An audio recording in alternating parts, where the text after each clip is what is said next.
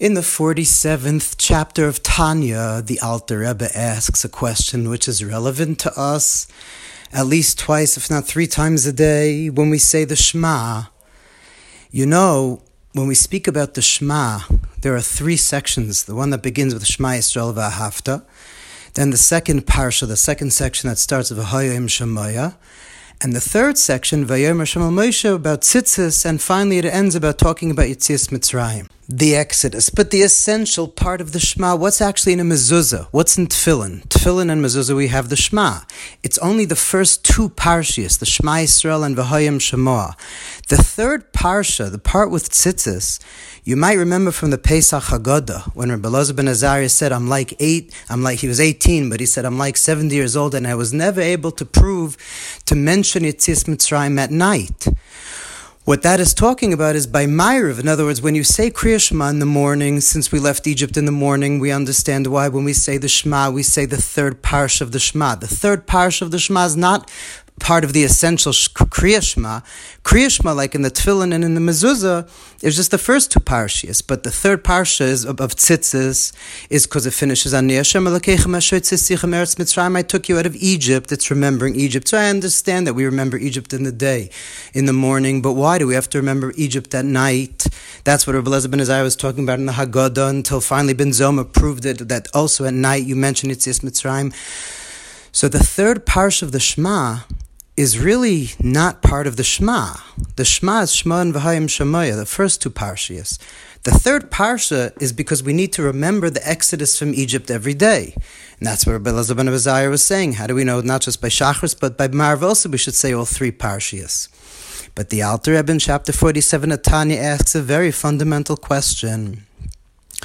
What does Yitzis Mitzrayim have to do with Kriya Shema?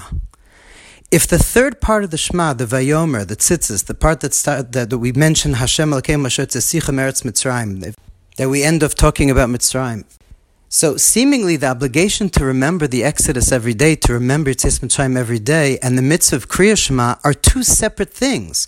What is Kriya Shema? Why did Chazal, why did the sages, when they understood that Hashem wants us to say every day the Vayomer, the Parsha of Tzitzis, because it, it mentions Yitzis Mitzrayim, why did it have to be by Kriya Shema? What's the connection to Kriya Shema? Today, we usually say all three parshas whenever we say Kriya Shema, including when we go to sleep. So somehow there's a deep connection between Yitzias Mitzrayim and Kriya Shema. But the idea is, as the Alter explains there, based on the, what one of the main fundamental uh, ideas of Hasidic philosophy, and that is that whenever in the books of Tanakh, of Torah, of Kabbalah, whenever they speak about going up, Hasidus revealed it means to go in. Kabbalah speaks about higher worlds, transcendent light. Chassidus says the higher worlds are right here. The angels, the seraphim in the world of Bria, the world of Atzilus, it's right here. It's just a deeper frequency of reality. When Kabbalah talks about going to higher worlds and transcendent levels of God's light that transcend all worlds, it's here that that transcendent infinite light. It's right here where you and I are sitting. The way we define space is only in physicality. Spirituality and beyond God, that's beyond physical or spiritual, is not within space. So God in His infinite essence is right here, and that's what Kriya Shema is about.